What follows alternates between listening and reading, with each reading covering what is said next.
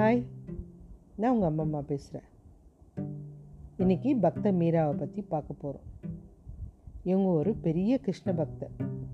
வட இந்தியாவில் ராஜஸ்தானில் தான் பிறந்தாங்க. ஒரு ஆயிரத்தி முந்நூறு பாடல்கள் கிருஷ்ணர் மேலே பாடியிருப்பாங்க. இவங்க ஒரு ராஜபுத்திர சிற்றரசருடைய மகள். இவங்களுக்கு மூணு வயசு இருக்கும்போது அந்த அரண்மனைக்கு ஒரு துறவி வராரு. அவர் அரசர்கிட்ட எல்லாம் பேசிட்டு இந்த குழந்தைய பார்க்குறாரு. அவருக்கே ஆசையாகிடுது இந்த குழந்தைய பார்க்கும்போது. இந்த குழந்தைக்கு ஏதாவது பரிசு கொடுக்க மாட்டோமா அப்படின்னு நினச்சிட்டு கையில் வச்சுருக்க அந்த கிருஷ்ண விக்கிரகத்தை கொடுத்துடுறாரு. அந்த குழந்தை அதை எடுத்துகிட்டு போய் விளையாட ஆரம்பிக்குது. அப்போ அவங்க அம்மா மீராவோட அம்மா வந்து அடடா இது என்ன உன் கணவனா? அப்படின்னு கேட்டாங்க. அந்த குழந்தை இன்னும் அந்த கிருஷ்ணரை ஊன்றி பார்க்க ஆரம்பிச்சிருச்சு. அவருக்கு அழகாக சாப்பாடு ஊட்டுறது குளிக்க வைக்கிறது அழகழகான உடைகள் அலங்கரித்து பார்க்குறது அப்படின்னு விளையாட ஆரம்பிச்சிடுச்சு. அந்த கிருஷ்ணர் சிலை இல்லாமல் மீராவை பார்க்கவே முடியாது. அப்படியே வாழ ஆரம்பிச்சிட்டாங்க. அப்போல்லாம் சின்ன குழந்தைங்கள்லேயே கல்யாணம் பண்ணிடுவாங்க. அந்த மாதிரி இருக்கும்போது இவங்களுக்கு எட்டு பத்து வயசு இருக்கும். அப்போது சித்தூர் இளவரசன் போஜராஜனுக்கும் இவங்களுக்கும் கல்யாணம் ஆயிடுச்சு. இவங்க அதுக்கப்புறம் கிருஷ்ணர் சிலையோட இருக்க வந்துட்டாங்க. அங்கே போன அப்புறம் கிருஷ்ணர் சிலையோட தான் இருப்பாங்க. போஜராஜனுடைய குலதெய்வம் வந்து துர்க்கை. அதை கும்பிட சொல்லி அந்த வீட்டில் இருக்கவங்கெல்லாம் இவளுக்கு துன்புறுத்துகிறாங்க அப்போவும் மீரா கேட்கவே இல்லை. எனக்கு எப்போவும் கிருஷ்ணர் தான். அவர் இல்லாமல் இருக்க முடியாது அப்படின்ட்டாங்க. அதுக்கப்புறம் தன்னுடைய கணவர்கிட்ட போயிட்டு நான் உங்களுக்கு தவறாமல் எல்லா பணிவிடையும் செய்கிறேன் ஆனால் என் கிருஷ்ணர்கிட்ட இருந்து மாத்திரம் பிரிச்சிடாதீங்க அப்படின்னு கேட்டுக்கிட்டாங்க. அவருக்கும் மீரா மேலே ரொம்ப பாசம். அதனால் கண்டுக்கவே இல்லை.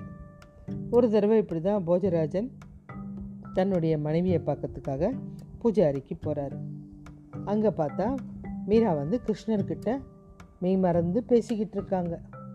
உடனே இவருக்கு ரொம்ப வருத்தமாயிடுது. என்னது தனியாக பேசிகிட்டு இருக்காளே? ஏதாவது பைத்தியம் கீத்தியம் பிடிச்சிடுச்சா? அப்படின்னு நினச்சிட்டு ரொம்ப வேதனை.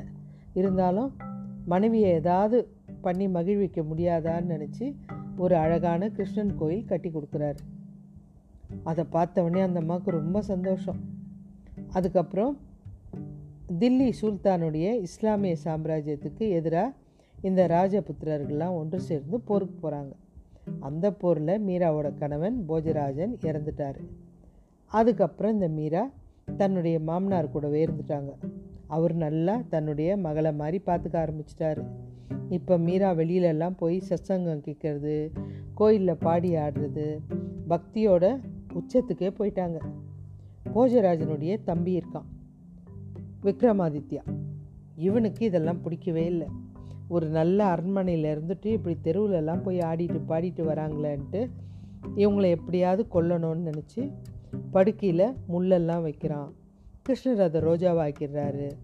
கடவுளுக்கு பிர படைச்ச பிரசாதத்தில் விஷத்தை கலந்துடுறான். கிருஷ்ணர் அதை மாற்றிடுறாரு அப்புறம் கண்ணனுக்கு மாலை எடுக்கிற கூட இருக்குது இல்லையா? அதில் பாம்பெல்லாம் விட்டுடுறான். ஆனால் அந்த பாம்பை எடுக்கும்போது அது மாலையாக மாறிடுது. இப்படி மீராவோட புகழ் வளர்ந்துட்டே தான் இருக்குது. இது நாடெங்கும் பரவிடுச்சு. அக்பர் கூட தன்னுடைய இஸ்லாமியர் தான். இருந்தாலும் ஹிந்து சாது மாதிரி வேஷம் போட்டுட்டு மீராவை பார்க்க வந்து அந்த கிருஷ்ணருக்கு முத்துமாலையை பரிசாவும் கொடுக்குறாரு. இவங்க வாழ்ந்த அரச குடும்பம்லாம் இதெல்லாம் பிடிக்கவே இல்லை. இது என்னடா இது? இந்த பொண்ணு இப்படி இருக்கு அப்படின்ட்டு நீ பேசாமல் உயிரை விட்டுடு அப்படின்ட்டு ஆற்றுல குதித்து இறந்துரு அப்படின்ட்டாங்க. அப்போது அந்த அம்மா இறக்க வ- அந்த தண்ணியில் விழும்போது கிருஷ்ணருடைய அன்பு கரத்தால் மேலே ஏறி வந்து கிருஷ்ணர் சொல்கிறாரு உலக பந்தம்லாம் வேணாம் மீரா உனக்கு. நீ பிருந்தாவனத்துக்கு வா. அங்கே நீ என்னை பார்ப்ப அப்படின்ட்டு மறைஞ்சிட்டார்.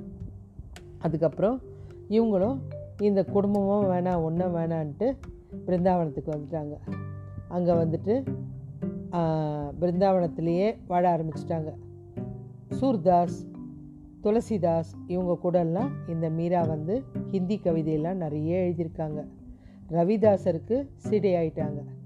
அதே மாதிரி இருக்க ஆரம்பிச்சிட்டாங்க. சந்தோஷத்தோடு இருக்கும்போது குஜராத்தில் துவாரகைக்கு வராங்க. ஏன்னா கிருஷ்ணரை பற்றி பாடினா யாருக்கும் பயப்பட தேவையில்லை ஒன்றும் இல்லை.